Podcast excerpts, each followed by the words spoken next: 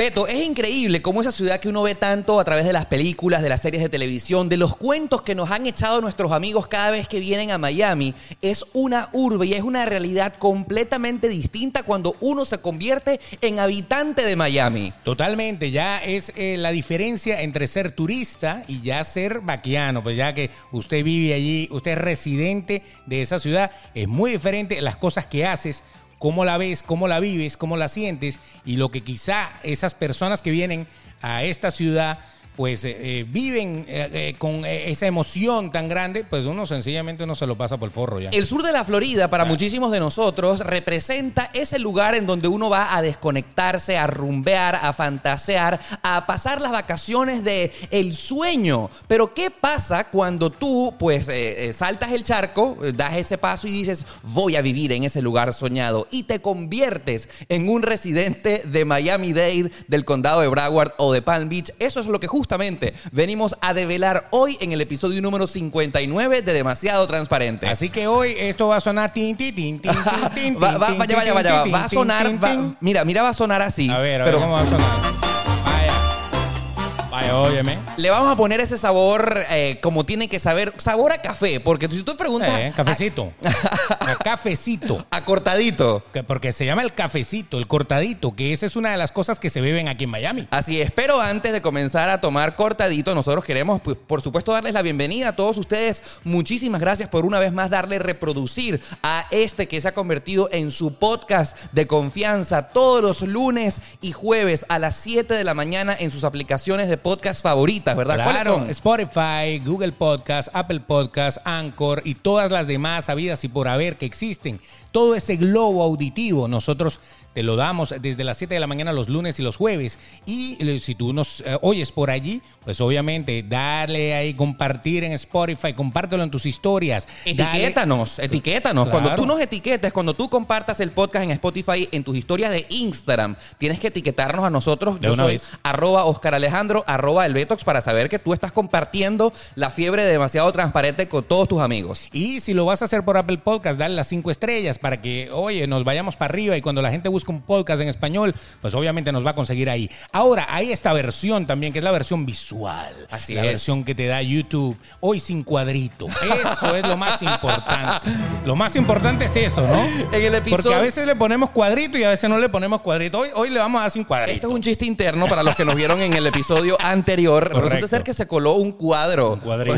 en toda la grabación de video, ¿no? Eso, eso, es para, eso es un juego que vamos a inventar, pero todavía no, hemos, no le hemos visto bien las reglas. Pero bueno, no importa porque como esto es un podcast es- esencialmente, más importante es lo que ustedes escuchan por aquí. Si nos escuchas, aquí estamos. Entonces, bueno, ya sabes que si lo estás haciendo por YouTube, te tienes que suscribir, te tienes que activar la campanita para que te lleguen las notificaciones, para que cada vez que nosotros saquemos un episodio nuevo, YouTube te diga, hey, ya lo tienes ahí caliente, recién salido del horno. Y por supuesto, comenta. Nosotros amamos sus comentarios. Siempre le damos corazón y tratamos de responder. Qué maravilla es poder interactuar con ustedes que se encuentran no solamente acá en el sur de la Florida, donde está una gran parte de nuestros escuchas, pero en todas partes del mundo. En Argentina, en Venezuela, en México, en Colombia, en todas partes aquí en Latinoamérica. Gracias a ustedes por siempre, por siempre escoger este podcast para que los acompañemos, sea bien sea lo que ustedes decidan hacer, ¿verdad? Claro, y hay gente que nos escucha desde el viejo continente, por Mm. ejemplo. Hay gente que nos escucha desde Asia.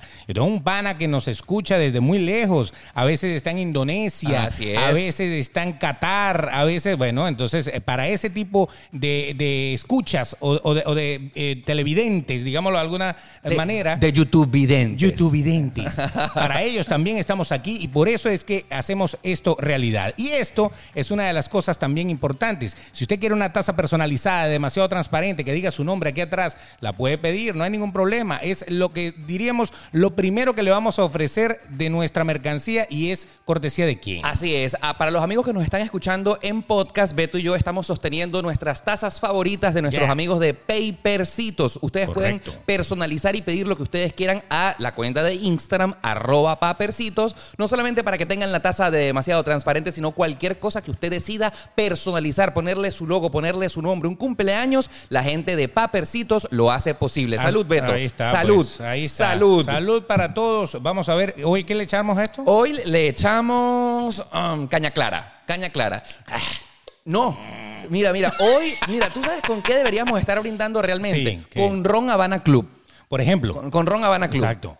A- algún ron cualquiera, porque es que si vamos a empezar a hablar de Miami y vamos a hablar de alcohol, pues eh, si usted viene a Miami, usted no va a, a venir a tomar eh, eh, pues ninguna bebida que no sea un roncito. Un roncito. Un roncito, eso es lo que le va a dar pues ese toque de Caribe, ese toque, ese toque eh, que es una nota. Y lo más bonito es que nosotros decimos el toque de Caribe y ni siquiera el mar que tenemos aquí es Caribe, pero no, no, importa. él es el, el Océano Atlántico. Por el Océano Atlántico. Somos tan interesantes, esta ciudad es tan interesante que pareciera que estuviéramos en una isla del Caribe. Así es. Y no es ninguna isla y no está en el Caribe. Beto, ¿cuánto tiempo ya tú tienes viviendo acá en Miami? ya voy para cinco ya. Vas para cinco. ¿Cuándo Eso. te acuerdas de tu cumpleaños mayamero? Porque todos tenemos un cumpleaños el día que llegamos a esta ciudad. El, eh, sí, el 22 de junio de cada año. 22 de junio de 2016. Sí, correcto. Te fui yo a, a recibir en el Publix. Claro. Yo llegando, yo le digo, Oscar, ya estoy aquí. ¿Dónde Boom. estás? En el Publix de Downtown. Ah, ok. Ay, ¿qué tal? ¿Cómo está todo? Hola. Aquí estoy, así es. Te Eh, fui a ¿Para qué haces tú recibir. aquí? Yo tenía las manos en las naranjas. Te Menos fui- mal que no eran los melones. Te vine a recibir. Te vine a dar una bienvenida mayamera en el Publix. Sí, él, él fue la primera persona de- de- del día que yo me mudé para acá. Él fue la primera persona que me vino a recibir. Así Aquí es. está el señor Oscar Alejandro. Muchas gracias. Gracias. Qué bonito es que cuando tú. Ah, No, esa no es, es la otra. Esta. Esa. Ah, exacto. Qué bonito que tú cuando emigres venga alguien a recibirte. Claro. Eso es lo máximo. Y no en el aeropuerto, sino en el supermercado Publix. Correcto, porque uno, uno llega y tiene que, que buscar los, los insumos. Así es. O sea, tú vas a llegar y entonces ¿qué vas a comer? Aunque sea, aunque sea un cartón de huevos y una leche, tienes que buscar. Mínimo, mínimo, Porque mínimo. usted sabe que la vida se mueve con huevo y leche. Bueno- porque sin huevo ni leche no hay vida. La vida empieza así. Así es. Sí, ¿no? señor. Y yo estoy de acuerdo contigo. Suscribo tu comentario. Lo suscribo. Entonces ya, ya, ya lo saben. Ok, adelante. Hablando, hablándote de suscribirte, por favor, suscríbete a este podcast ahí en la parte de abajo, en ese botón rojo que estás viendo. Bueno, el hecho es que yo, por ejemplo, cumplo mi cumpleaños en Estados Unidos todos los 29 de enero. Llegué en el año 2015, es decir, que si ustedes sacan la cuenta, ya tengo un poco más de 5 años y medio siendo un orgulloso habitante del sur de la Florida. Ahora, este tema, yo sé que a ustedes muchísimo le llama la atención, porque como ya lo dijimos al inicio de este podcast, una realidad es la que uno vive cuando uno viene como turista eh, Claro. y planifica dos semanas, porque entonces haces una escala en Miami, entonces quizás te vas para Orlando, pasas digamos que 15 días. Una percepción completamente distinta es la cuando uno viene a la Miami como turista, esa ciudad divertida a la que vienes de compras, por ejemplo, te vas para el mall, te vas para los outlets, vas a comprar perfumes para llevar a tus amigos, esas cosas que en tu país te salen más caras, pero aquí son vale la pena comprarlas. Te vas a Orlando, a los parques y pasas una vida soñada.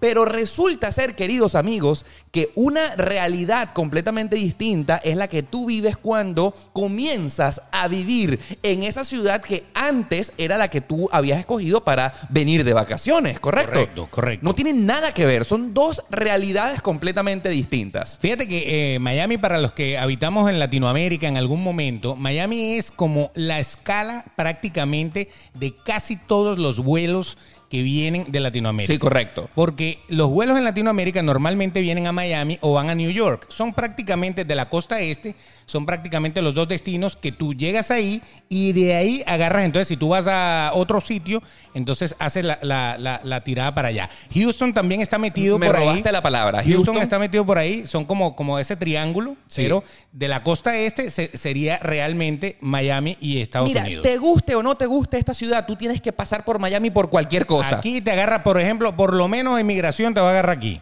O sea, para empezar. Claro, para que tú selles el pasaporte y te dejen entrar al Y país, ahí ¿no? para adentro usted se va para donde le dé la gana. Para no decir Alaska otra vez, porque imagínate. Obviamente. Ahora, ya que nosotros eh, o muchísimos de ustedes conocen cuál es la Miami turística, la que ya hemos descrito para de compras, para hacer, eh, eh, digamos, los regalitos cuando llevamos a nuestros países, ¿qué crees tú que fue lo que más te sorprendió? Cuando llegaste a Miami y comenzaste a sentir una ciudad completamente distinta a la que conocías cuando vivías eh, de turista. El costo de los moteles. No mentira. Los moteles son carísimos, chicos. Eh, mira, qué mentira. Eh, Mira, te- qué mentira. Porque Demasiado cuando tú, barato, cuando demasiado tú barato. venías de turista, no te quedabas en ningún hotel en Miami. Esa es, esa es la primera diferencia que usted hace. Si usted necesita usar un motel. Correcto. Usted cuando viene de turista, como tiene su hotel, usa su hotel. Claro. Entonces, cuando ya te vienes a vivir, ya, si no te la vas a llevar para tu casa, tienes que llevártela para un motel. Ya que estamos hablando de moteles, yo siempre me preguntaba, aunque no era de eso que íbamos a hablar, pero ya que estamos tocando Está el bien. tema, ya que Eh, estamos Hoy tocando- vamos a hablar de todo. Ya que estamos tocando el tema, yo A siempre ver. me preguntaba aquí, oye, ¿y en esta ciudad dónde la gente hace su cosita, no? Sí. ¿Dónde están ubicados los moteles? Dato de oro, anote, ano- ano- anote. Eso es. Usted quiere ir a un motel en Miami, váyase para la avenida Okeechobee, que está al lado de Hialeah. La- Hialeah. La, la otra eh, zona de los moteles es en la Flagler, cerca de la pequeña Habana. Y hay una zona que se llama la Mimo Zona, que es como por la Biscayne, después de la calle 30. Hay una cantidad de moteles ahí bastante económicos. Pero ahí en la calle 8. En, En la- la, calle 8, pero no en la calle 8, porque en la calle 8 hay gente que dice, oye, la calle 8, ah, la de los cubanos, sí, ok. Está la calle 8 de los cubanos. Esto es una de las cosas que también tiene que aprender turista o no Sí, turista. correcto. La calle 8 de los cubanos es realmente la que está más pegada a la zona de Brickell. Sí. Pero llega un momento, ya cuando entras a Coral Gables hacia allá, la calle 8 llega a Naples. O sea, llega Sí. a la otra costa. Cla- De hecho, cambia un La poquito de nombre. 41. Claro, cambia de nombre porque eso se convierte en, la- en el Tamiami Trail, que atraviesa los Everglades, pasas por la zona de los indígenas Mi- Mikosuki y llegas a la costa oeste. Bueno, entonces ahí también hay una, una pequeña zona que me llama mucho la atención porque nosotros en Venezuela vivíamos en una ciudad que se llama Valencia. Correcto, nosotros venimos de Valencia. Claro, y en Valencia eh, específicamente la zona de los moteles típica que le llaman el Triángulo de las Bermudas está justamente allí En Naguanagua. la autopista en Naguanagua. En Naguanagua. Entonces, eso era la zona del matadero prácticamente. eso era el matadero. Tú Sí, llevabas sí, a la sí. gente al matadero. Y eso era un, un, eh, un berenjenal de, de terreno con moteles. Sí. Bueno, acá en la calle 8 también está el viaje de moteles. Y hablando de matadero, es- hay un cementerio. Correcto. Entre los moteles. Es muy bizarro eso, Correcto. ¿no? O sea, que si a usted es de los que le gusta, ponte ahí en la ventana y agárrate duro. Usted va a, a ve- a poder observar el cementerio mientras frente de usted, está haciendo su movimiento sexy,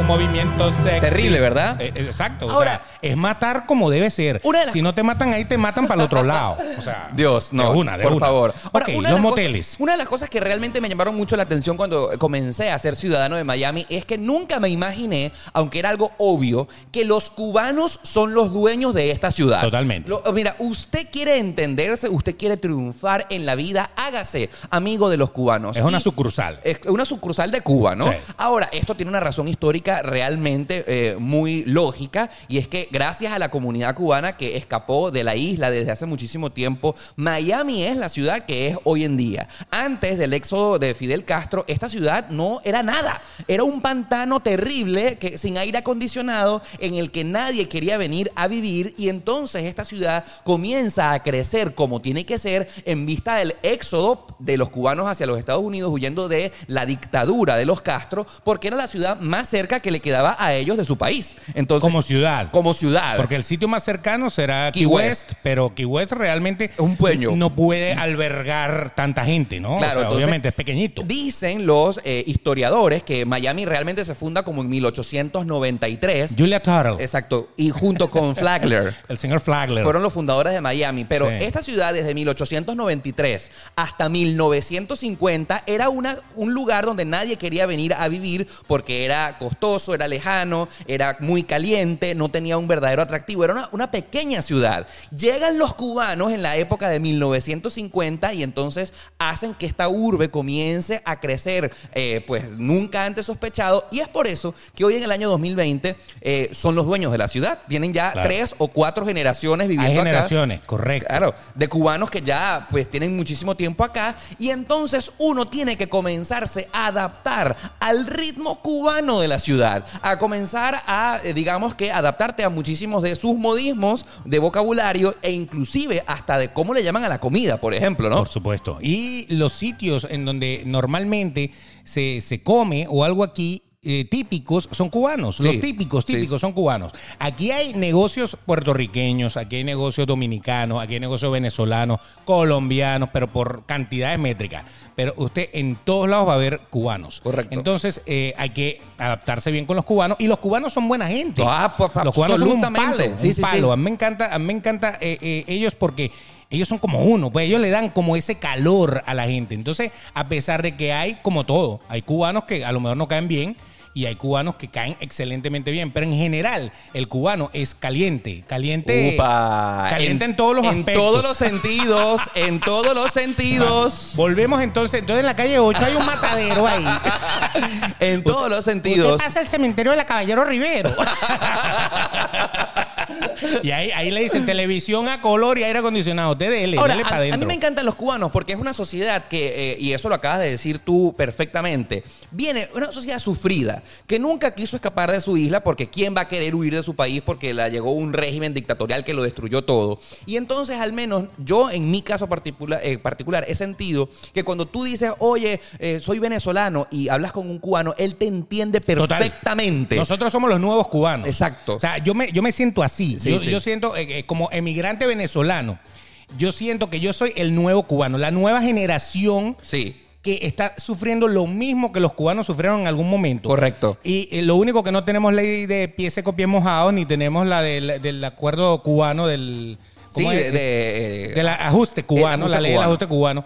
Me imagino que en el futuro, si esto sigue así, ojalá que no, y ojalá todo se acabe en Venezuela, eh, lo malo, pero me imagino que también habrá una ley de ajuste venezolano y también no. tendremos nuestro pie seco, pie mojado Espero en algún no. momento. Pero bueno, lo cierto del asunto es que uno se identifica tanto con ellos Sí. que uno prácticamente eh, forma rapidito amistad con cualquier Son- cubano acá. Son gente que te abre tu, su casa. Sí. Eh, si tú eres de esos empleos que necesitan propina, el cubano es el que más da propina porque en algún momento cuando estaba comenzando también necesitó. la limpió, exactamente. Entonces ya tú te percatas que, eh, por ejemplo, hay dos tipos de cubanos. Sí. El cubano que ya está montado. Que está, bueno, que- forrado. Que está forrado en billetes porque tiene ya más de 60 años acá. Su familia O su tiene. familia. O su familia tiene tanto. Entonces, claro, el cubano está el que tiene los dueños de negocio, el que tiene ya tres generaciones y está consolidado. El que tiene poder El- total. El, poder, Poder de la económico. ciudad. Exactamente. Y está el cubano recién Bueno, quiere- llegado. el estadio que quiere hacer Beckham acá, que, que- que va, viene, va, El viene, va, fútbol, el de viene, va, viene.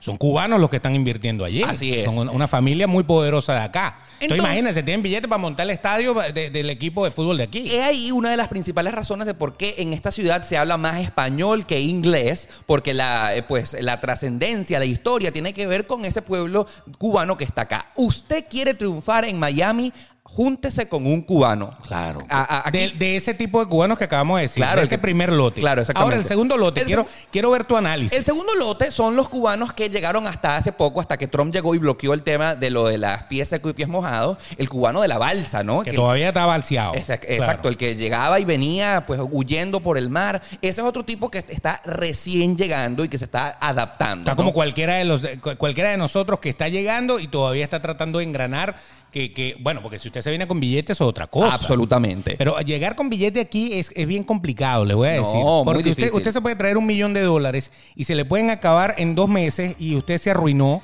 o lo puede multiplicar a 20 millones. Ese, ese es el, el pequeño, el pequeño movimiento que usted le tiene que dar al dinero. Mira, Beto, has dado un punto eh, importantísimo en este debate de cómo es la realidad de cuando uno llega a Miami. Y es que cuando uno viene de turista, generalmente uno viene con plata. Y entonces, pues, quieres quedarte en el hotel más de lujo, el hotel más decente, te quieres alquilar el, el carro último modelo. Y entonces, cuando uno llega como inmigrante a esta ciudad, algo que sucede demasiado es que uno quiere emular a esa época. Y entonces, con el poco dinerito que te trajiste ahorrado, quieres eh, comprarte o alquilar el mejor apartamento en la mejor ubicación, quieres comprarte ese carro último modelo y lamentablemente hay que admitir que es un error. Error total. Error, error. Tampoco se vengan con esa mentalidad Error. de mientras menos es más. No, No, no, no, no. tampoco así.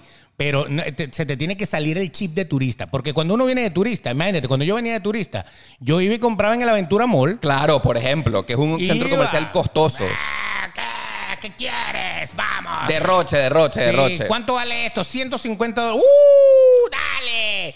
Ahora, Claro. para entrar a la Aventura Mall será comer al Cheese- el Cheesecake Factory, nada más nada. Exactamente. O sea, no entras. Porque- o sea, porque es que te empiezas a limitar, porque tú dices, ya va, pero porque yo voy para allá, si yo eso mismo lo voy a conseguir en este otro, a mitad de precio. Claro, es muy complejo, es muy complejo el análisis de que eh, cuando estás comenzando en Miami tienes que venir corto de dinero y entonces a lo mejor no puedes quedarte en ese lugar que tú querías porque tienes que ahorrar y mucha gente se lleva unos fracasos horribles. Terrible. Terribles porque entonces se alquilan esa casa gigantesca en Doral, alquilan o se rentan o sacan el carro último modelo y se van a la quiebra inmediatamente. Inmediatamente. Inmediatamente. Porque ahí, ahí hay un detalle. Ahí hay un detalle. Disculpa que te interrumpa, pero ahí hay un Adelante, detalle. adelante. El detalle es el siguiente. Si usted va a llegar acá con dinero y se trajo, no sé, se trajo 100 mil dólares. Demasiado dinero. Ponte, sé un poco más realista. 20 mil. 20 mil 20 mil, 20 mil. para venirse a vivir. Porque una cosa venir de turista, bueno, te lo gastaste y cuando llega a tu país otra vez, repone. Ok.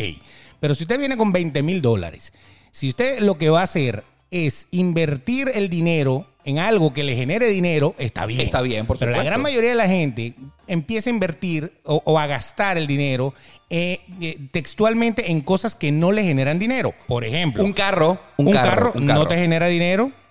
Bueno, a no ser que te pongas a trabajarlo, pero igual, no, eso, eso te va a quitar una cuota todos los meses, tanto de seguro o la cuota del carro, todo eso. Gasolina, el seguro peajes. acá, el seguro acá para lo que, los que no viven acá, el seguro acá se paga mensual. Porque yo me acuerdo que en nuestro país tú pagabas el seguro del carro por año. Tú pagabas el año y ya tú Y te ya. olvidabas de eso. Acá no, acá el seguro se paga mes a mes, normalmente es así, y todo el mundo saca el carro a crédito y paga la cuota del carro, pagas el seguro y hay casas en donde tú vives que no tienen un parking o algo así, que también tienes que pagar entonces el espacio del- para estacionar. Entonces, en el espacio para estacionar fácil se te pueden ir 200 dólares. O sea, para que empiecen a sacar cuenta. En un seguro, ciento y pico, 200 dólares más mensual. Y aparte la cuota del carro, que depende del carro que te compraste, va de 300 para arriba. Entonces, cuando tú te metes en una deuda, te traes 20 mil y solamente en carro te vas a gastar 600, 700, 800 dólares mensuales, eso no te rinde para nada. Beto, pero es que tú sabes que el análisis es demasiado complicado porque muchos venezolanos, y aquí yo hablo nada más por los venezolanos, que es el tema que nos más, nos más sentimos identificados, tratan de llegar a Miami para tratar de emular, de imitar la vida que nosotros teníamos en Venezuela, que vivíamos bien. Que es totalmente diferente. Exactamente, entonces tú tratas de recrear eso, pero cuando te das cuenta acá en Estados Unidos que el comienzo no es tan fácil como te lo imaginaste, estás, eh, mucha gente cae en el error de comprarse cosas de lujo o de aparatos o de carros que eh, pues se parecían a la vida de lujo que tenían en Venezuela, cuando aquí realmente no hay que comprarse cosas como mm, con menos costo para que tú puedas salir adelante más fácilmente. Correcto. Eso comenzando por algo muy importante. Pero lo otro es que lamentablemente la ciudad te obliga a que tienes que tener carro, Sí. porque el sistema de transporte público acá en Miami no es que sea ineficiente, sino que es insuficiente. Claro. La ciudad es demasiado grande y entonces el transporte público no se da abasto. Y si tú vas a depender del metro o del autobús, puedes pasar horas eh, perdido allí en el transporte público. Lo cual la ciudad obligatoriamente te dice, tienes que comprar un carro para que medianamente puedas hacer tu trabajo. Y tú dices, yo no voy a comprar ni un transportation. Porque un transportation es el término que se le conoce a un carro viejito que ya no sea el que esté más de moda. Y entonces tú tienes que, pues, obviamente, tus amistades del country que van a pensar en tu Instagram que tienes un carro que está súper viejo. Pues no, amigo. Yo tengo que comprarme el Corolla último modelo porque ese es el carro que yo quiero. Exacto. Y entonces, lamentablemente, tú dices, bueno, entonces. ¿Qué carro me compro? Pero no quieres que tener un carro malo porque la ciudad te obliga a tener carro. Es complicado, es complicado. Bueno, en el tema del transporte, fíjense una cosa. Si usted, complicado. si usted va a vivir en downtown de Miami, usted tiene allí varias cosas gratis. El downtown es el centro. Claro. El centro, El Brickell. centro, en donde está Brickell y downtown. Don- donde nació la ciudad, pues. Exacto, donde estaba la estación central del tren, que fue lo que le dio pie a que la ciudad creciera. Correcto. Que está al norte y al sur del río Miami y que, eh, lógicamente, si usted se va a poner a, a ver calles, Sí. pues está la Miami Avenue. Que es la que divide el norte con el No, sur. la Miami Avenue es el este y el oeste. Correcto, la que pica la ciudad en este y oeste. Ajá, y está la Flagler, que es la que divide norte y sur. Entonces ahí hay un cruce, justamente, para que ustedes vean. El una cruz. centro de la El ciudad. downtown está en downtown, obviamente. Claro, el A- centro. Ajá. En donde usted va a, a todo lo que quede para acá es northeast, southeast. Ah, esa es eh, otra. Porque uno que hay que ubicarse que la ciudad está picada en cuatro. Eh, Upa, eh, papá. Ese, ese es el, ese es justamente el- Noreste, noroeste, sureste y sudoeste. Correcto. Y Exacto. es justamente con este eje de coordenadas que le acabamos de decir. Miami Avenue con Flagler Street. Todo lo que quede para arriba, norte, todo lo que quede para abajo, así. Pero entonces cuando tú te pones a ver, si tú vives en ese downtown, Sí, en el ahí- centro. Ahí, hay un monorriel que es gratuito y te mueve por la zona El, me- gratis. el Metromover. El que es el Metromover. Metromover, eso es un monorriel, correcto. Está el metro, el Metro Metro, que es el metro de Miami que va en el aire, pero es metro. El Metro Rail. Ajá, exactamente. Y también hay unos autobusitos que se llaman los trolley, que son gratis. totalmente gratis, que parecen un vagón de tren, pero son autobusitos que van por la calle, como lo- lo- los vagones de los... eh, Sí, son autobuses que son como ambientados a lo viejito, ¿no? Exacto, a, a lo que eran esos autobuses eléctricos y todo eso. Bueno, ese también es gratis. O sea que si usted vive en downtown y hace vida en downtown, usted puede bien pasar sin carro. Eka, Puedes resolver. Sin embargo, vamos a estar claros correcto. que las rentas en downtown no son las más económicas, pudiéramos decir que son bastante elevadas. Y entonces la gente dice, bueno, y entonces tú para que te vas a vivir a si tú vas a vivir en Miami para comenzar, ¿por qué quieres vivir ahí donde todo es más caro? Vete para Kendall, vete para Hialeah, vete para Cutler Bay, vete para West Homestead. Kendall, Va- pa' Homestead, Homestead, sí, pero sí. es que eso es demasiado lejos. Exacto. Las rentas allá efectivamente son más económicas, pero son muy lejos Pero de la, la, re- vida. la renta la vas a tener en gasolina y en, en- en desgaste de carro. Correcto. Entonces, yo les voy a dar un consejo. ¿sí? Consejo de Beto. Primer consejo que vamos a dar hoy, a pesar de que de aquí en adelante vamos a seguir hablando de la ciudad. Ya, ya, ya, varios consejos, porque aquí hay que venir anotando. Ya hemos dado varios. Ah, ¿no? bueno, sí, hemos dado ya de los moteles ya lo tienen ahí, tan claros, ¿no? Sí. Tan claro. ¿Cuánto cuesta? Yo no puedo decir eso porque mi suegra, mi, mi suegra escucha el podcast y después me, me echa. ¿Cuánto cuesta un motel aquí? Una noche puede ser como un ratico, como 30 dólares. Un ratico. Ah, sí. Sí, sí, sí. ¿Cuatro horas nada más? Sí, 30 dólares está bien. Está bien. Aparte que tú no pagas eso tú solo, a tú diez- compartes. A 10 dólares la hora, ¿no? a 10 Claro, dólares la hora. menos. ok. Está pagable. O sea, tú compartes, interesante. Yo siempre he pagado solo, bro. Qué caballero, ¿ah? porque imagínate decir, mira, dame los 15 ahí, pues. o sea, tú te imaginas llegar al sitio, dame 15 ahí. Lo he hecho, lo he hecho. Transfiéreme, transfiéreme. Si no, no hay erección. Transfiéreme, transfiéreme. Si lo voy a pagar todo yo, me voy a, me voy a sentir mal y no va a haber erección. Mira, Entonces, bueno, en estos días alguien me dijo que tú eras muy sexual. Ah, Beto bueno, es demasiado perdón. sexual en el podcast. Perdón, perdón, pero así soy. Yo nací del sexo. Oh my God. Me crié con el sexo. Oh my God. Y quiero morir en el sexo. Ok, ¿qué consejo nos ibas a dar? ¿Qué consejo Bueno, nos ibas a dar? entonces, volvamos al tema del asunto. Usted viene para acá, compras un carro nuevo, chico. No se compra una llaga de esa de las que está diciendo Boca. O sea, ¿tú opinas de que sí hay que comprarse un carro nuevo? Sí, no por pantallar. Una cosa es comprarse un carro nuevo y otra cosa es comprarse un carro caro. Son dos cosas muy diferentes. Usted, se tiene, usted tiene que sacar su cuenta, sencillito. Porque yo tu- tu- tuve varias experiencias, no la mía. La mía, yo llegué y me compré un carro nuevo. Y yo después vendí ese y me compré otro carro nuevo. ¿Sí o no? Sí, creo que sí. Pero Dos Camry, tú, ¿no? Tú, por ejemplo, tú llegaste y te compraste un carro usadito y llevaste un trasquilazo en la cabeza. Así es. Y eso es típico acá, que cuando usted se compra un carro muy usadito, a usted le dicen, no, no, no, si eso está, eso está bello, un carro de uso, vaya, un carro de uso, un carro usado, vaya, lléveselo, lléveselo. Y, y te lo meten como sea, textualmente. Entonces terminas con un daño oculto que no te diste cuenta, o terminas gastando mucho mantenimiento, cosa de que la mayoría de los carros nuevos, imagínense, si usted se compra un carro nuevo, muchas veces te incluyen el mantenimiento gratis hasta las 50 mil millas. O sea, usted hasta 50 mil millas, usted no va a pagar ni un cambio de aceite. Eso es un gran ahorro. En cambio, si te compras un carro viejo, el carro viejo le va a tener que pagar los mantenimientos. Aparte de eso, que si tiene un botecito, que si le suena un amortiguador, que si, oye, se me recalentó, se te quemó en el medio de la autopista. Yo tengo un pana que se le quemó. Se le quemó A la incendiado. semana, incendiado. Una camioneta que se compró. Entonces, por eso te digo, entonces, para que tú andes con un carro, si tú le vas a dar mucho uso al carro, es preferible comprarse un carro nuevo, pero no un carro caro. O sea, usted no va a llegar aquí a comprarse un Mini Cooper ni a comprarse un BMW ni un Mercedes. Cómprese un carro que tenga un mantenimiento bajo.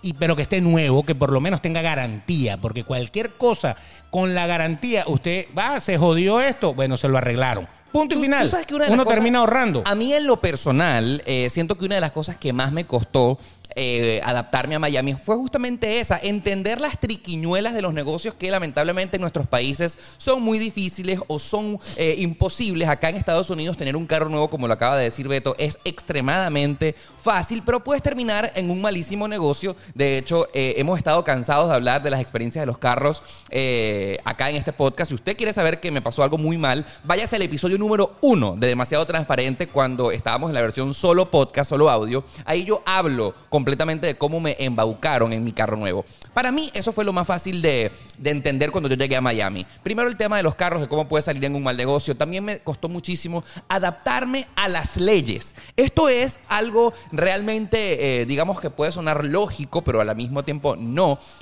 Uno viene de Latinoamérica, en la que las leyes no existen prácticamente y adaptarme aquí a que realmente si tú te estacionas en un puesto de discapacitado te ponen una multa terrible, en los lugares donde dice lugar para estacionarse y si usted lo hace te va a llevar la grúa y te, de verdad te lleva la grúa.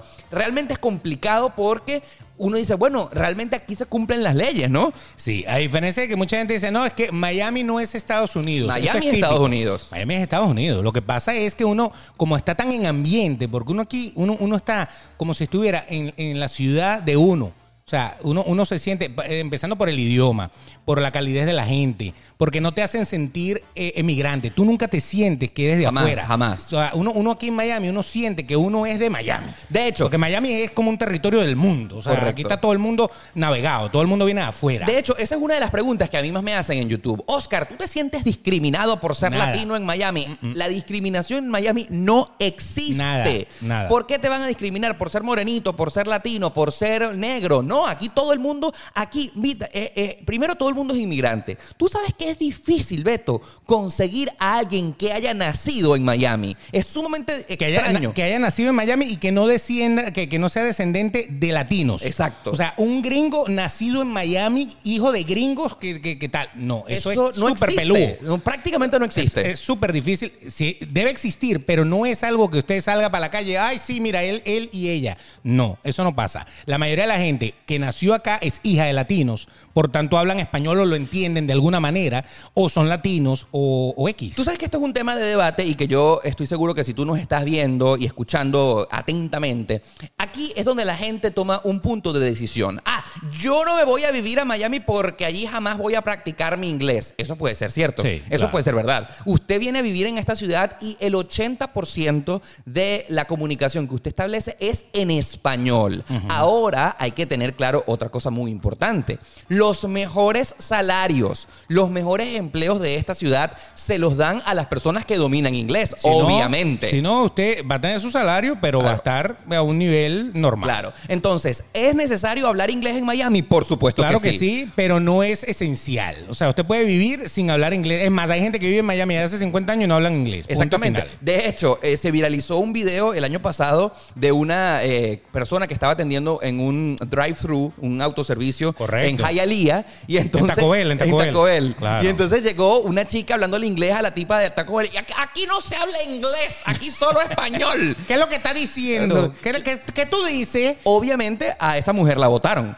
Claro, porque la tipa, la tipa no le quiso vender. No le quiso vender porque él está hablando inglés y no, No, le quiso. entendía. Exacto. No le entendía. Entonces, o sea, casi que, o sea, váyase por otro lado. Es, es complicado. Entonces, usted se quiere venir a vivir a Estados Unidos y quiere practicar su inglés como debe ser y en que pocos meses usted hable inglés fluido. Evidentemente, Miami no es la ciudad para usted. Se le va a hacer complicado hablar inglés en la ciudad. Ahora, estamos hablando de Miami. Usted quiere practicarlo un poquito más, viva entonces un poquito más al norte. Por ejemplo, en Fort Lauderdale. En Fort Lauderdale hay un Ahí- ahí alto sí. porcentaje ya de inglés. Y si, por supuesto, si usted sube más arriba hacia el área de West Palm Beach, ahí Mientras más se aleje, más se aleja del inglés centro va. de Miami. Más inglés va. Entonces, claro, esto puede ser muy positivo porque si usted viene de Latinoamérica y no domina el inglés, vivir en Miami puede ser de muchísima ayuda. Claro. Pero si usted quiere practicarlo, practicar este idioma, pues sencillamente esta no es la ciudad para usted. Sí, y aquí en Miami hemos hablado, por ejemplo, de que están los cubanos. Eh, Hay una, hay una población latina grande. Muy heterogénea. Y hay guetos, hay guetos. Guetos, O sea, guetos, Por todos lados. guetos. O sea, están, está el sitio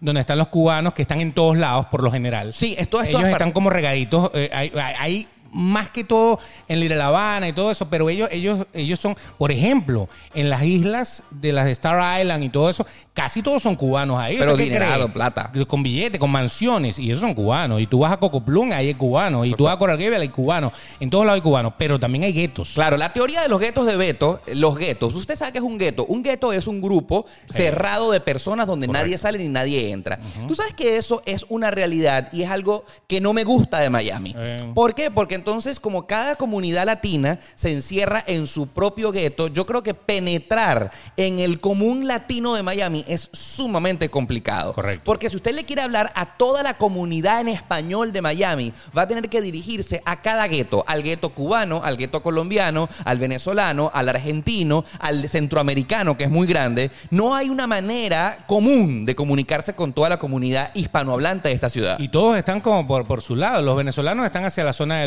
Por Sí. ejemplo, casi la gran La mayoría. mayoría.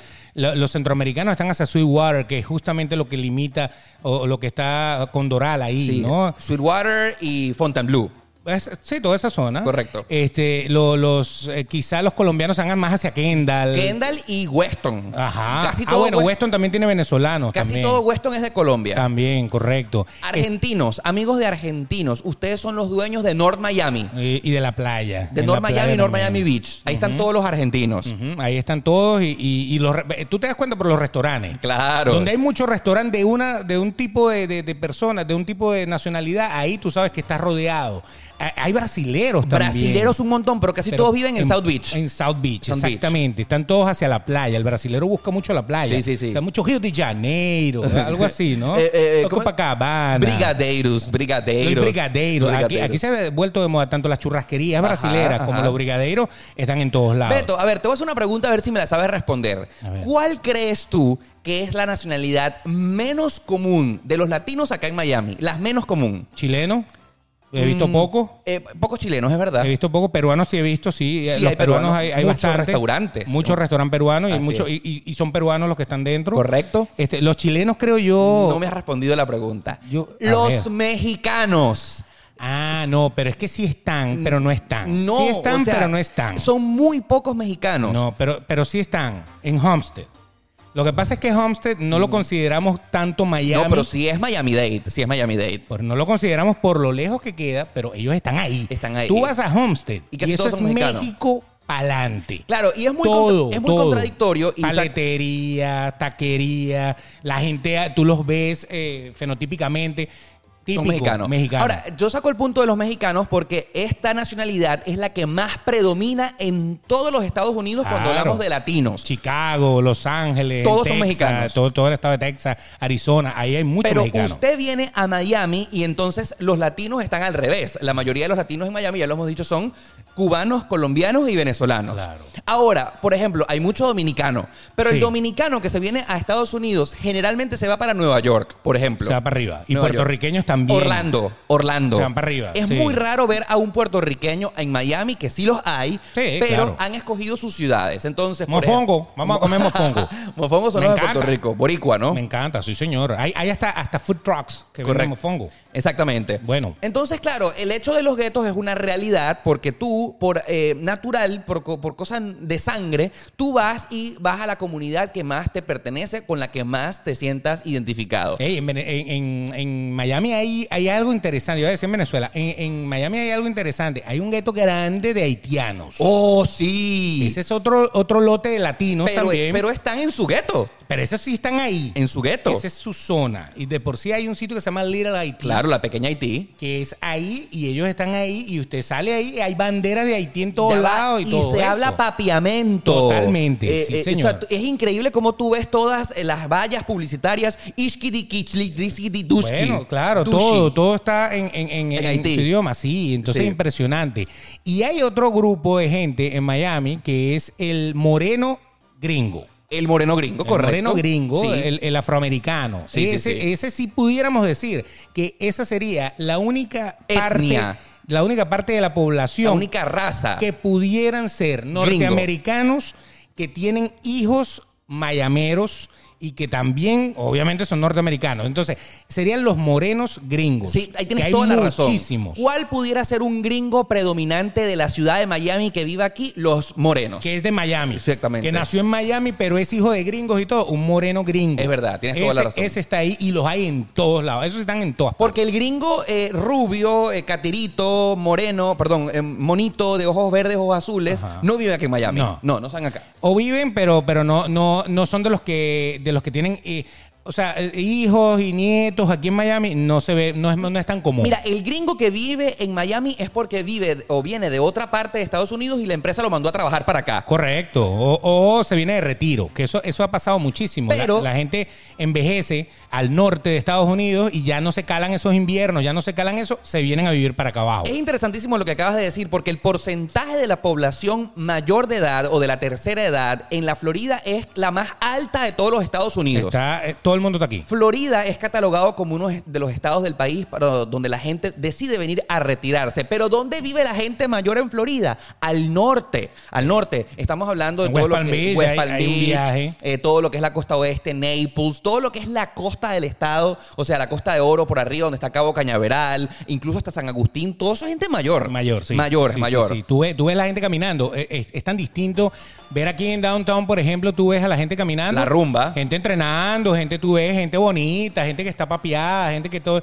Y a medida que tú vas subiendo y te vas poniendo a ver la gente caminando, porque uno, uno, eh, ese, el que está caminando porque está viviendo ahí. Sí, sí, sí. Entonces, ya tú empiezas a ver cómo va envejeciendo el, el caminante. Así es. Y llega un momento en que uno prácticamente es como si estuvieras viendo el patio de, de un ancianato. A mí me llama muchísimo la atención. Aquí quiero dar un dato, un dato bastante curioso, quizás no lo sabes. En Florida, la única ciudad gay que pudiéramos decir que está establecida como que todos los negocios son para la comunidad LGBT es Wilton Manors. ¿Tú has escuchado de Wilton Manors? No. Eh, nunca he ido para allá. Pero has- ¿Eso se entra con pasaporte o uno puede entrar normal? Puedes entrar normal. Ajá. A ver, déjeme sellarle la visa. Ah, Bienvenido pase. a Wilton Manors. Exacto. Pero, ¿Qué- ¿has cómo escu- es eso? ¿Has escuchado de Wilton Manors? No, Eh, ¿verdad? no. Ok. Wilton Manors queda al lado de Fort Lauderdale. Ok. Está Ah, Fort, ok. Lauderdale, Fort Lauderdale y al lado está Wilton Manors. La única ciudad gay de, el- de Florida. Me llama muchísimo la atención ir para allá porque todos los negocios son gays, las discotecas, los bares, los restaurantes, todo, todo gay. Pero como queda en el condado de Broward, la mayoría de las personas que tú ves allí son adultos. O sea, el gay que tú ves en Wilton Manors es un tipo que por lo general ya está casado con su pareja y está por sobre 45 años. Entonces, si usted quiere conquistar a un sugar daddy, váyase a Wilton Manors. Ya, un dato, otro dato Oh. ahí, a lo mejor está pendiente. Porque usted quiere conquistar una pareja gay jovencita en Wilton Manors, es complicado que la conozca. Véngase para acá abajo. Hay que venirse allá abajo. Usted Claro. quiere eh, vivir su homosexualidad en el retiro, váyase a Wilton Manors. Todos son adultos. Correctamente. bueno, pero lo, lo cierto del asunto es que todos estos guetos que le hemos dicho, Guetos, con guetos. todos se puede convivir. Porque incluso, si, si nos vamos al, al tema de los morenos gringos, Sí. este, que nos acostumbramos a decirle así, en mi país le decíamos negro. Los negros, los negros. Pero lo que pasa es que acá el tema negro es un poco chocante. Uno, uno lo dice porque normalmente uno no lo hace con la intención de ofender. Sí, de hecho, aquí nos hemos estado cuidando en el podcast de, Sí, de- de decirlo, por pero eso, no. Pero, pero así le decimos en Venezuela, por lo menos le decimos así. los negros, normal. Exactamente. Así pero como los chinos. Pero acá nos acostumbramos a decirle los morenos. Oye, tú sabes, hablando ¿Qué? de los chinos, es muy complicado ver a un chino en Miami. Es, es difícil. Sí, los chinos, A Los Ángeles. Pero aquí en Miami no hay casi chino. Pero para este lado O es sea, como complicado. por ejemplo, nosotros en nuestros países vamos a la bodega de los chinos. Eso no existe en Miami. Mire, eh, le voy a pasar un dato. Acá, en- acá en Miami, en el downtown, existen varios eh, restaurantes chinos, ¿no? Entonces, el restaurante chino típico que uno tiene en la mente, uno, uno se imagina chinos, Sí. y los meseros son chinos y todo el mundo es chino. Bueno, resulta ser que dos de los, eh, eh, digamos, más populares restaurantes chinos de downtown o de Brickell serían, yo lo voy a decir, porque ¿cuál Adelante, es el problema? adelante, adelante. El, el Hong Kong First Café y el Confucio. El Confucio de cubano y el Hong Kong Café de brasilero. O sea, imagínense por ahí cómo vamos, Ya va, ¿no? Y eso que no has dicho, el restaurante chino El Palmar, que es de, lo- de los de Caracas. De los de Caracas. Por eso. Y el, y el, y el Salón Cantón, que es de Caracas. Exactamente. Entonces tú dices, bueno, bueno, que ellos son eh, descendientes Tú de sabes chinos. que no he visto acá en Miami el Laijin, que es de Valencia. El No, no, no invirtieron acá. Ellos no invirtieron acá. Sí. Eh, eh, Miami es muy poca cosa para ellos. Sí, sí, sí. Pero bueno, lo cierto del asunto es que fíjense, hasta, hasta los restaurantes chinos son de otras nacionalidades que no tienen nada que ver con chinos. Pero lo cierto del asunto es que acá el moreno, que sería el gringo gringo, Sí. pues a nosotros nos trata bien. Sí. Nosotros nos dicen papi. Papi y mami, ¿tú no te has dado cuenta? No, nunca he visto sí, esto. fíjate. Lo que pasa es que el cubano tiene la, la- la- la costumbre de Pipo, decirle... pipo, Pipo, acere, papi y tal, no sé qué. Entonces, entonces tú los ves a, a- a los morenos gringos que de repente te hablan en inglés y te dicen, eh, what's going on, papi? O sea, te lo dicen así. O sea, el papi es como el sobrenombre de nosotros o el mami, el sobrenombre de nosotros para ellos. Y nos tratan bien. En ningún momento eh, los tipos no- nos arremeten como que váyanse de aquí, basuras que nos están invadiendo. Ah, ah, para nada. El problema de ellos no es con los latinos. No. El problema de ellos es con los otros, los blancos, cuello rojo, los duros. Exactamente. Ese es el problema Los- de ellos. Los white collar, como dicen por ahí. Los rednecks. Así es. Una de las cosas que eh, no podemos dejar de mencionar en este episodio del podcast de qué tal es vivir acá en Miami es que se dice que esta ciudad no es Estados Unidos. Eso, eso ya lo, lo- lo acabo de decir, esa frase. Miami no es Estados Unidos. Por ejemplo, mira, yo, eh, ¿qué opino acerca de esta frase? Yo puedo decir que estoy de acuerdo.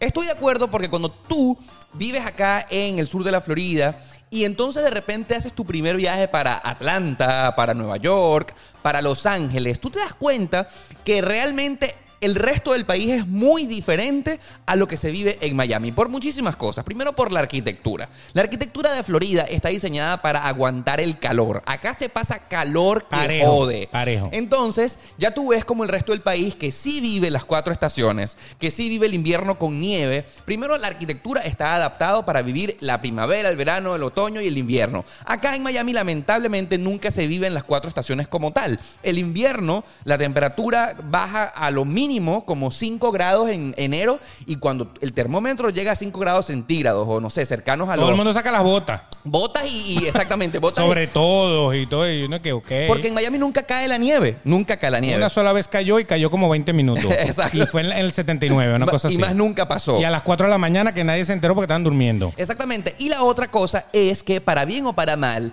esta ciudad es la de las vacaciones para los gringos. Sí. Nosotros, y si si ustedes son venezolanos, eh, pudiéramos comparar que Miami es como la margarita de Venezuela, o para los mexicanos, esta es como vivir en Cancún. Acá Claro. la gente viene es de convenciones, de rumba, de vacaciones, y es muy extraño, por no decir complicado, y aquí te lo voy a preguntar, ¿cómo tú has podido convivir en una ciudad en la que permanentemente está ocurriendo un magno evento? Porque aquí siempre está ocurriendo una cosa fabulosa antes del coronavirus, esperemos que esto algún día acabe, pero por ejemplo, el Ultra, el Festival de los Botes, el Alar Basel que Y se yo, tiene en la yo ciudad. vivo ahí. Exacto. Y yo vivo ahí. Al lado del O sea, Ultra. Yo vivo enfrente donde hacen el Ultra, al lado del American Airlines Arena, al lado del Convention Center. O sea, yo estoy en un triángulo que un día hubo tres eventos a la vez. Exactamente. Y yo no sabía cómo entrar a mi casa. Tuve que entrar a mi casa a pie. Entonces, Miami es una ciudad en la que siempre ocurre algo magnífico. O sea, magno. Una de las cosas que más me ha llamado la atención de toda esta cuarentena, pandemia, coronavirus, es que realmente tú sientes que la ciudad está vacía y la conclusión es muy básica. Como no hay turistas, tú te das cuenta cómo hacen falta los visitantes del extranjero a la ciudad. No, y no hay eventos, entonces no hay tranca. No hay, no hay una tranca. Entonces, de todas esas colas, que, que el concierto de tal, el concierto de tal, el juego de no sé qué, la convención de no sé quién, eso ya no existe por, por ahora por el, el tema del coronavirus. Y uno ve la ciudad, a pesar de que está la cola normal, eh, para colmo en el colegio. Sí, correcto. Entonces eh, está la cola normal, que ya es una cola, ok, fuerte, eh, de tráfico, pero no ves ese bululú que se veía antes. De hecho, yo he podido sacar una estadística y voy a atreverme a decir un número, vamos a ver, ver. eh, si tú estás de acuerdo o no. El 60% del tráfico normal, el 60% de la gente que usted ve en la playa, en la calle, en los centros comerciales son turistas. Totalmente. Turistas. La ciudad de Miami en la actualidad tiene como un 40% de la ocupación. Y tú te das cuenta que de una temporada común y corriente, solamente el 40% son las personas que vivimos aquí. Correcto, Te- a ver, correcto. La ciudad está diseñada, la ciudad está diseñada para albergar mucha gente. Tiene gran, gran cantidad de hoteles, tiene gran cantidad de sitios en donde tú puedes hacer eventos o, eh, o donde tú puedes ir. Los malls, aquí hay cualquier cantidad de centros comerciales gigantes para que usted pueda hacer sus compras. O sea, la ciudad está hecha para que la visite. Exacto. Y cuando no hay visita, pues la ciudad se siente, para el que vive aquí en el día a día, Va- se siente vacía. Vacía. Totalmente. ¿Qué opinas tú? A ver. Totalmente, estoy de acuerdo. eh, es como Estoy de 60%, acuerdo. 60% o 50%. Yo estoy mitad y mitad. Yo Mitad creo que la mitad. habita aquí y la otra mitad es, No está. es gente que viene de afuera. Entonces- me doy cuenta de cuando uno iba a Margarita, la isla de Margarita, a uno le decían el navegado. Navegado porque uno llegaba en el ferry, ¿no? Entonces uno no era de allá. Uno, los de allá eran de allá y tú eres navegado. Entonces cuando te decían tú eres navegado era que tú venías. De visitante, Entonces pues. aquí hay navegados por bojote. Y cuando el turismo para, pues obviamente la cosa, el aeropuerto. El aeropuerto aquí es candela. Eso es así todo el tiempo. Vuelos y vuelos y vuelos. Y tú te das cuenta de que ya la cosa ha bajado. De hecho, ahorita, ¿qué es lo que estamos viviendo en Miami? Que las fronteras no se han reabierto, no existen vuelos internacionales, pero ya sí están reactivados la mayoría de los vuelos nacionales. Igualito, el aeropuerto está vacío. Sí. O sea, eh, o sea, el aeropuerto tiene una capacidad para mucho más de lo que está dando ahorita. Exactamente, O sea, porque normal. solamente están los vuelos nacionales. Y vamos a estar claros que muchísima gente o está afectada económicamente por la pandemia, o no quiere viajar por las restricciones de los otros estados, o sencillamente tiene miedo de montarse algún avión en esta época. Es correcto. El, el Ahora, aeropuerto está vacío. El, el asunto, el asunto de, de- de Miami, que Miami no es Estados Unidos. O sea, Miami sí es Estados Unidos. Absolutamente. Es Estados Unidos y la ley se cumple, porque lo que pasa es que pasa algo aquí es- es- eh, que es interesante analizar. Por ejemplo, la velocidad. Usted va manejando en la calle y la autopista, el, exp- el expressway, te dice, ponle, máximo 60 millas. Máximo. Máximo 60 millas por hora o 50. Ok. Tú a lo mejor vas a 70, a 80 y hasta te pasan las patrullas al lado y no, como que no te prestan atención. Entonces la gente dice, no, hombre, aquí por exceso de velocidad no meten multa. Pero es que ya va, quiero detenerte allí. Ajá. Cuando tú te sacas la licencia, es algo tricky que uno tiene que aprender. La licencia, la ley del tránsito de Miami dice que cuando usted vea en una vía que la máxima velocidad son 60 millas, tú puedes ir legalmente hasta por 10 millas más. Sí. Es decir, que hay, hay- hay- hay un, un pequeño margen. Raro, raro, ¿no? Sí. O sea que si usted ve en la calle acti- eh, velocidad máxima 60, usted puede ir realmente hasta 70. Exacto. Si te agarran en 72, te pueden parar. Esa es la cosa, que la gente se confía, sobre todo cuando se van, dígame, cuando uno se va de Miami por Orlando. Claro, en que la se agarra aquella recta y la bicha dice 70 y va todo el mundo a 100. Entonces, te agarran, te multan y te escoñetan, como dicen, igualito que en cualquier parte de Estados Unidos. Pero a veces no te agarran. A veces no, o sea, es como, una vez, una vez yo le pregunté algo a, a una, a una persona de la autoridad, Ajá, para no un- decir quién, un alguien de policía, un autoridad. policía. Alguien de autoridad. ¿Por qué? Si, si vamos en una autopista y va todo el mundo es machetado, va todo el mundo a tu mecha, ¿por qué me paraste a mí? Que no fue a mí que me, me paró. eh, mi pregunta era esa. ¿Por qué me paraste a mí y no paras a aquel y aquel y aquel que también van rápido? ¿Qué te dijo? Que eso es como tirar una caña de pescar al mar. O sea, mala leche, Te agarré a ti. mala suerte. Wow. Todo- todos lo estaban haciendo mal, pero yo te agarré a ti. Porque cuando metí la mano saliste tú. Punto y final. La mala suerte. Entonces a ti te tocó, te tocó y porque hay gente que, a- a- a- yo digo, hay gente que provoca pararse y decir, mira, ese también va rápido, ese también va rápido, empieza a parar a todos. No, No, puedo pararlos No. a todos. Yo te paré a humanamente. ti, usted estaba haciendo algo malo, sí. Entonces yo te paré a ti, yo te multo a ti. Si aquel lo está haciendo, bueno, ya lo agarrará otro o veremos cuándo lo agarramos, pero eh, te agarré a ti. Entonces es muy importante que hay que cumplir la ley. Usted se come un stop, un pare, Ah. a usted lo, lo revientan. Usted se come una luz, a Peor, usted lo revientan. peor. Usted va paleado, a usted Es lo peor, revientan. es peor, el peor. Ahí ya no estamos hablando más que todo de Miami, sino de las leyes en Estados Unidos como tal. Pero que la gente dice, no, en Miami la gente maneja como locos. Sí, ok, no ponen, el, no ponen la luz de cruce, porque por la luz de cruce no te van a meter una multa. Pero te pillan haciendo una infracción, lógicamente te revientan. Ahora, en comparación con el resto del país, muchísima gente lo que sí está de acuerdo es que aquí es más costoso que vivir que comparativamente, eh, como por ejemplo en Atlanta, que es más barato, en Houston, que es súper más Bueno, económico. acá hay un problema. Los peajes de las autopistas. Uf, te clavan. Todas te las autopistas, a excepción de la I-95 y la Palmetto, pero a la Palmetto le metieron un canal expreso y a la, a la I-95 también. Pero todas tienen peaje. Todas. Entonces usted va y usted se mete en la autopista, cada salida te, te tiene un, un precio. Usted va pagando 25 centavos, 30 centavos cada hueco, Claro, cada pedazo que va pasando. Aparte que es una cosa realmente tecnológica porque no te paras, no hay taquillas del viaje, es digital, por arriba hay sensores, entonces tú cada vez que pasas por debajo de un sensor ya te están cobrando 75 centavos en la cuenta. O 35, 25, lo que sea. Entonces, claro, a fin de mes, cuando, cuando te van, eh, te va sacando la cuenta, pues se te va una, una pelota de plata en peajes. En Atlanta no hay peajes. Tú sabes que yo Por pienso- ejemplo, entonces en Hay Atlanta. pocos, hay pocos, hay por pocos. eso. Entonces, o, o- o los peajes son estrictamente para canales expresos y si tú te vas por la normal no tienes por qué pagar. Acá hay autopistas, la gran mayoría, Son por pagas. donde vaya usted va a pagar. Porque son autopistas privadas, privadas. O que se están pagando. Exacto. Que, que- que- se hicieron con dinero prestado. Mira, fíjate tú que yo pienso, eh, querido Beto, queridos amigos, que para venir a vivir a Miami hay que ser valiente. Es la palabra que yo digo. Hay que venir aquí. Usted vive en Miami, usted es valiente. Por muchísimas razones. Siempre lo he dicho que a mí me parece que la persona que decida venir acá primero tiene que tener muchísimo autocontrol. ¿Por qué? Porque hay tantas distracciones, hay eventos, fiestas por doquier y uno lamentablemente uno es humano y a uno le encantaría ir a todas esas cosas. Pero ¿qué pasa? Tú te puedes ir a la bancarrota fácilmente simplemente si tú quieres vivir de rumba en esta ciudad. Sí. Es complicado. Primero, fuerza de voluntad para decir que no. Lamentablemente hoy no puedo si tú no quieres afectar tus finanzas, por ejemplo. Sí. Y aparte, tú puedes encontrar que muchísimos amigos te invitan a rumbas, parrilladas, fiestas todos los días y tú no quieres quedar como el nerd del asunto, como el gallo, no puedo ir porque no tengo dinero, porque estoy ahorrando. Entonces yo siento que hay que tener muchísima fuerza de voluntad solamente por comenzar por allí. La otra, hay que tener fuerza de voluntad sexual, porque la gente en Miami es bella. Bella. La gente es bella. sí, Hombres, sí. mujeres, lo que haya por la calle, usted lo ve bellas, bello. Todo el mundo es bonito aquí. Entonces, al, al todo el mundo ser bonito, es complicado tener una relación seria Claro. si uno no tiene fuerza de voluntad, porque es que hay distracciones en todos lados. La- las mujeres, por ejemplo, en mi caso, las mujeres andan vestidas de una manera que uno, wow. Que casi ni siquiera uno- están vestidas. Por eso uno dice, ya va, ¿y y ese trapito costó algo o eso es gratis? O sea, son cosas así. Es más, el otro día yo iba caminando por Bayside y venía una, una, una turista, supongo, por lo que, por lo que vi, porque estaba como de playa, y venía topless. Claro. Topless. Topless. Mentira. Topless. En Bayside. Eh, sí, señor. Y entonces lo que tenía arriba eh, se puso como una malla, como una malla de, de- de pescadores. Ok. Pero los huecos de la malla eran así. Y entonces los pezones los tenía así.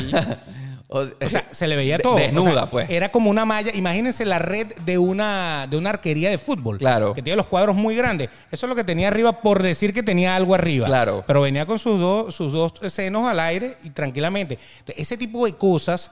Claro, en ese momento uno tiene que controlarse porque tú, tú le dices algo y entonces te cantan la canción del violador eres tú. Claro, no otra cosa. Si vas manejando, chocas, ¿no? Por eso. Y así te vas a conseguir gente que está haciendo ejercicio, bellas, eh, mujeres hermosas en todos lados. Claro, lo que pasa es que se medio justifica el asunto porque o puedes venir de la playa en el que en tú el caso de ella, creo que venía de la venía playa. de la playa, la Claro. playa la tienes a muy pocos minutos del centro de la ciudad, puedes venir de allí y a- aparte el calor es horrible. Entonces tú tienes que vestir con ropa muy ligera. De hecho, las vestimentas que Beto y yo tenemos en este momento no son casualidad. Estamos vestidos a lo mayamero justamente Óyeme, óyeme. porque estas camisitas son de tela realmente bastante ligera. Esto no se siente. No se sienta porque tú acá sudas muchísimo. Entonces, Exacto. claro, se puede justificar medianamente que mucha gente anda desnuda o presumiendo su cuerpo y eso vamos a estar claros que es complicado. Es complicado. Claro. Es complicado. Y la gente acá se cuida mucho por eso, porque como el cuerpo en Miami está de moda, la gente, y, y por lo general, todos los complejos de habitaciones, todo, edificio, eh, townhouses, todo eso,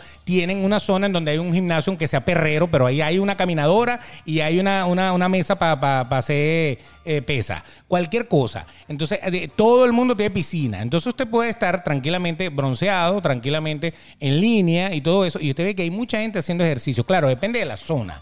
Pero en general, en toda la zona, la gente por lo menos sale a caminar, a pasear al perro, porque hay perros para tirar para el techo. Todas partes. Aquí, Aquí- todo el mundo tiene perro. Aquí es pet friendly para todo el mundo. Todo el mundo tiene perro. Es más, tú vas caminando por la calle, hay potecitos de agua por todos lados, hay galletas de perro en los, en, la- en lo- en los edificios. Sí, sí, todo. sí. Entonces, eh, es muy, muy, muy fuerte el tema mirar. Y si usted viene de una ciudad en donde la gente está más tapada, donde son más rana platanera, donde está todo eso. Aquí y se usted viene vuelve para acá, usted se vuelve loco. loco. O sea, yo he tenido panas que, que llegan y me dicen, No puedo, no puedo. Marico, marico, ¿y ¿cómo tú vives aquí, no puedo, marico? no ¿Cómo puedo, tú vives no aquí? puedo, no puedo. Bueno, yo- ya yo me acostumbré. Es como ver los Ferrari y los Lamborghini. Aquí hay Ferrari y Lamborghini en, En todas todas las esquinas. Sí, sí, sí. De A3 y de A4. O sea, eso aquí no es...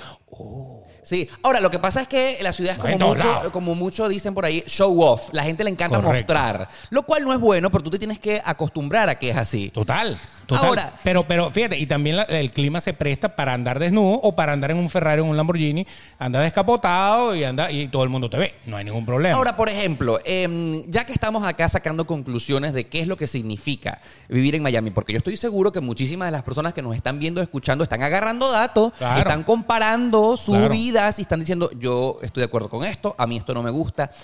Luego de casi cinco años viviendo acá en Miami, ¿qué opinas de la ciudad? ¿Te quisieras mudar para otra parte? ¿Estás buscando alternativas en otros lugares de Estados Unidos? La amo. Ama. Así- ¿Por qué amas. Miami? Yo amo Miami. ¿Por qué amas Miami? ¿Por qué? Miami, Miami tiene una, una ventaja, para, sobre todo para nosotros los latinos, Sí. eh, eh, que, que tú, desde que llegas, si tú quieres evitar el choque de la migración, el choque de emigrar, es- eso es algo muy importante. Tú llegas a cualquier parte del mundo y, y tú te quieres sentir excluido o tú te quieres sentir chocado con la gente, con los locales, y, y es fácil, pero en Miami no. Entonces, yo desde que llegué a esta ciudad, yo sentía que estaba en una ciudad costera de mi país. Sí. Tranquilamente. Como Puerto La Cruz, pues. En, en ningún momento, exactamente, en ningún momento la ciudad te hace sentir ese choque fuerte de, uy, estoy en otro lugar, estoy fuera del, del sitio. No, es- te sientes en casa. Estás en casa. Entonces eso a mí, desde el primer día que llegué aquí, yo me sentí en casa. Yo nunca me sentí excluido y ya me acostumbré. No, bueno, al principio fue muy duro, pero ya me acostumbré. No, eso aquí no pasa. Ahora, aparte, vamos a hablar de algo que es tácito, pero hay que recalcarlo. Todas estas cosas que hemos mencionado de la ciudad eh, la hacen muy próspera. En Miami hay, Lógicamente. buen- hay muchísimo dinero. Cualquier negocio que tú quieras hacer aquí funciona. Aquí la plata, simplemente hay que buscarla porque la haces. Aquí, aquí, aquí lo que, lo que tienes es que estar seguro de que, de que tienes un proyecto que va a ser sustentable y que, y que vas a tener cómo aguantar mientras la broma agarra. Pero si agarra, agarra para arriba. ¿Tú Si sabes- no agarra, te arruina en dos patadas que me, llama también. que me llama muchísimo la atención. Eso uno no lo siente porque eh, te acostumbras de vivir acá en Florida y específicamente acá en el sur del estado.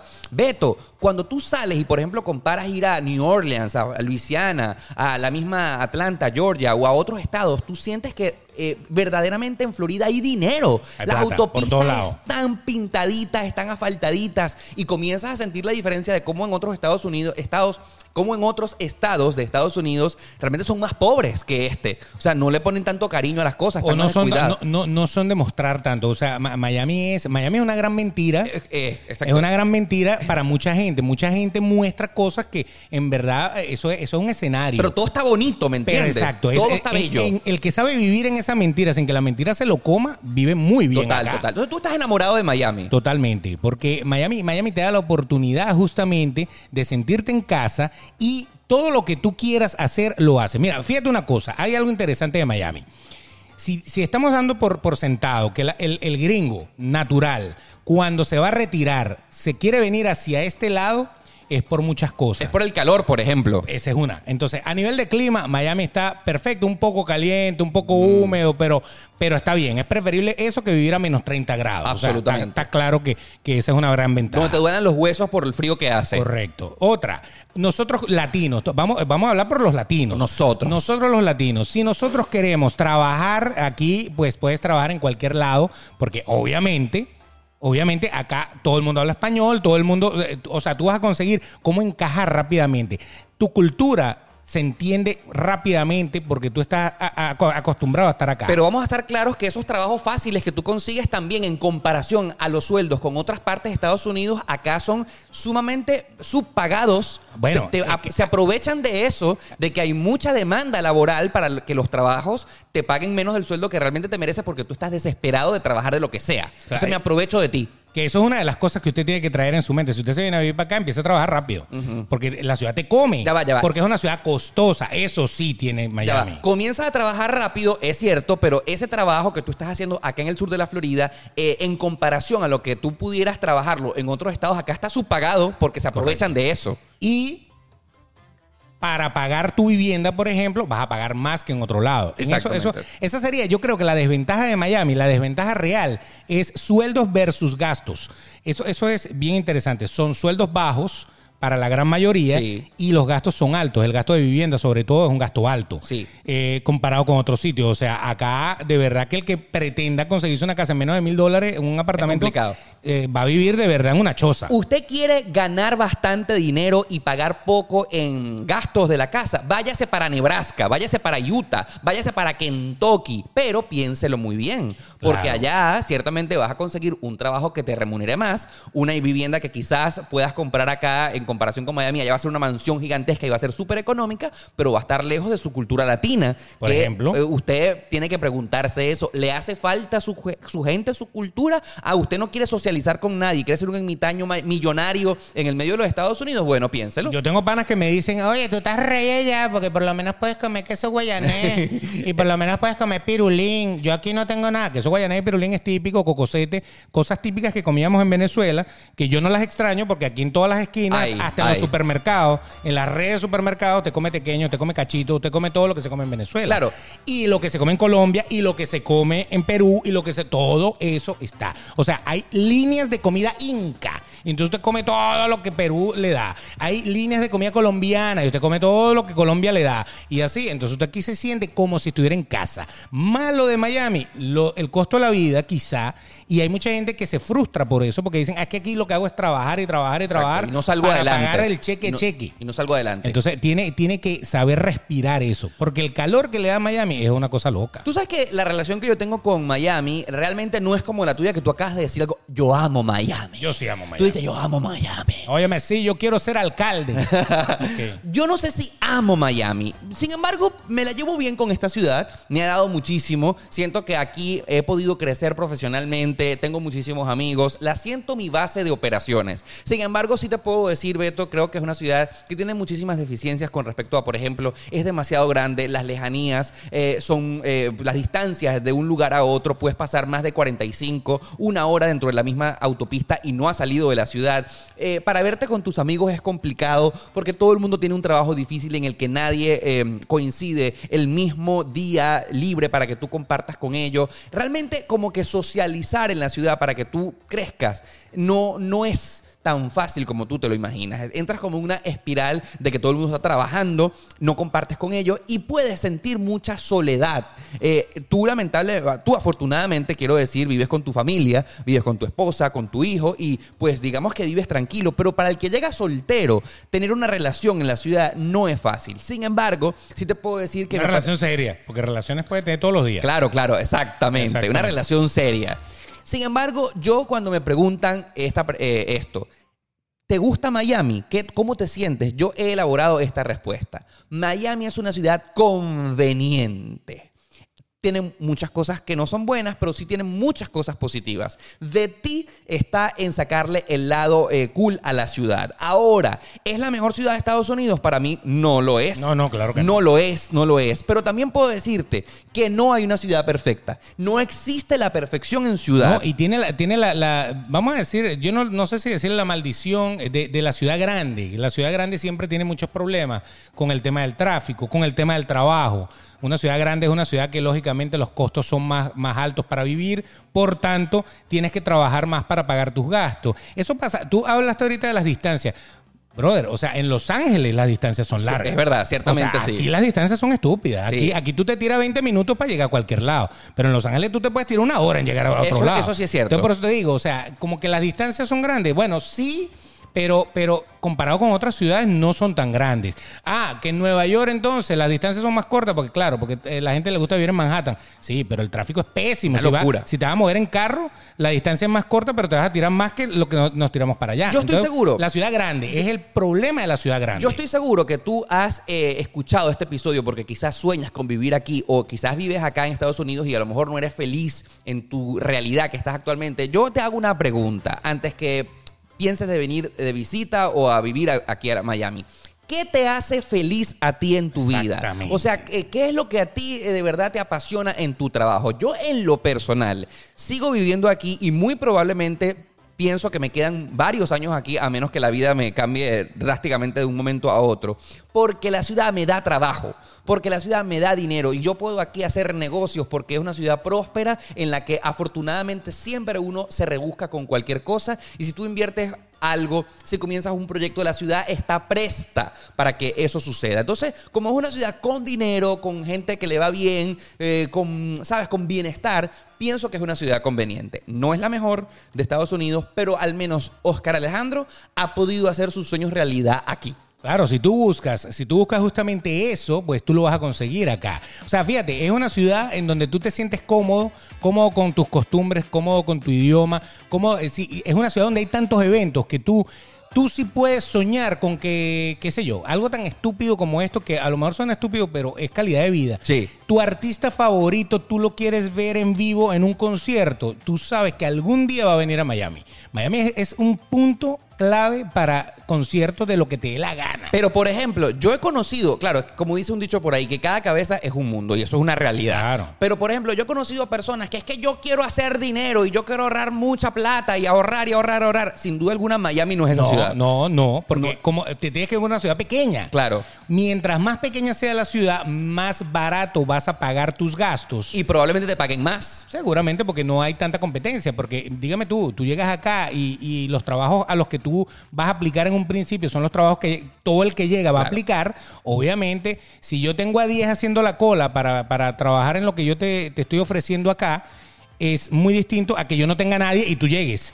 O sea, no tengo a nadie, te voy a pagar, no sé, 15 la hora, 20 la hora, lo que sea. Pero cuando yo tengo una cola de 10, te digo, te voy a pagar a 7 y vas bien. Entonces ahí está de ti la desesperación de dejarte que esa persona se aproveche de Por ti. eso te digo, analiza primero qué es lo que te gusta y qué es lo que te hace feliz. Estoy seguro que cuando tú estés claro de eso vas a poder escoger la ciudad que a ti más te convenga, porque no hay lugar perfecto. El lugar perfecto lo haces tú y tu conveniencia. Tú, por ejemplo, tú sabes cuál ha sido para mí, creo que una de las recetas de eh, mi éxito acá en esta ciudad, crearme una burbuja en donde yo sé que hay muchísimas tentaciones, yo sé que en esta ciudad puedo encontrar todo y mucho Todo más, más. mucho más de lo que yo busco, Sí. pero como no lo puedo disfrutar todo, porque me podría volver loco, me podría ir a la bancarrota muy fácilmente, yo me bloqueo, todo eso no existe, vivo en mi burbuja y yo le saco a la ciudad el provecho que yo quiero. Y por supuesto tengo que tener muchísima fuerza de voluntad porque las tentaciones están apenas tú abres la puerta de tu casa. Correcto. Entonces tú, mientras estés enfocado en lograr lo que quieres, en tu sueño, para que tú llegues a ese punto que tú tanto quieres, para lograr el sueño americano, que sí es posible en esta ciudad y en cualquier parte de Estados Unidos, lo más importante es que tú estés enfocado. Si, si tú estás claro qué es lo que quieres lograr, a dónde quieres llegar, cuál es el futuro que tú sueñas, mira, esta ciudad puede ser conveniente para ti. Claro, y si a ti te gusta la rumba, a ti te gusta el bululú, a ti te gusta el fashion show, todo eso, y puedes lidiar con eso sin arruinarte, sin perder tu familia, sin perder tu vida, pues esta es la ciudad para ti. Queremos tus comentarios aquí en la parte de abajo de este video. Queremos saber tu experiencia personal. ¿Te gusta Miami? ¿No te gusta? ¿Cuál crees tú que es la ciudad perfecta? Por favor, escríbelo aquí en la parte de abajo porque estoy seguro que no solamente vamos a leer tu comentario, sino también te lo vamos a responder. La ciudad perfecta, yo te, te puedo contestar mi comentario de una vez. Por favor. La ciudad perfecta es la que más se adapte a lo que a ti te gusta. Esa es la ciudad perfecta. Eso es como, ¿cuál es el vino perfecto? El No. que a ti te gusta. Claro. Porque el vino, a lo mejor el vino puede costar 5 dólares la botella. Pero es el que te gusta. Pero si ese es el que te gusta, ese es tu vino perfecto. Claro. A lo mejor me gusta uno que vale 35 dólares la botella y tú lo pruebas y tú dices, no me gusta. Entonces, por eso te digo, o sea, la ciudad perfecta es lo mismo. Es la que llene más lo- lo- tus necesidades o las cosas que a ti te gusta. ¿Qué es lo que tú quieres? A ti te encanta la playa, a ti te encanta la rumba, a ti te encanta eh, todo este bululú, toda esa cosa. Miami es para ti. Pero a ti no te gusta nada de eso. Aléjate. Vete de aquí, o sea, ni, ni entres. Entra por inmigración y te vas directo, agarra otro avión y te vas para otro lado. Así es. Tranquilamente. Me en- nos encantó acompañarlos en esta oportunidad. No olviden que siempre estamos aquí para ustedes todos los lunes y jueves a las 7 de la mañana en su aplicación de podcast favorita y a las 11 en YouTube. Así mismo, así que usted ya sabe, suscríbase en YouTube. Hágale allí la, la historia, por favor, de, en Spotify. Compártanlo en sus historias de Instagram o de Facebook, de lo que usted quiera, para que le diga también a la gente que lo sigue que hay un podcast muy interesante que se llama Demasiado Transparente. Y por supuesto será hasta el próximo episodio. El próximo episodio es el 60, Beto. Estamos, vamos a llegar a la tercera edad. Vamos a llegar a los 60, ya vamos a empezar a cobrar pensión. Menos mal, menos mal. Bye bye.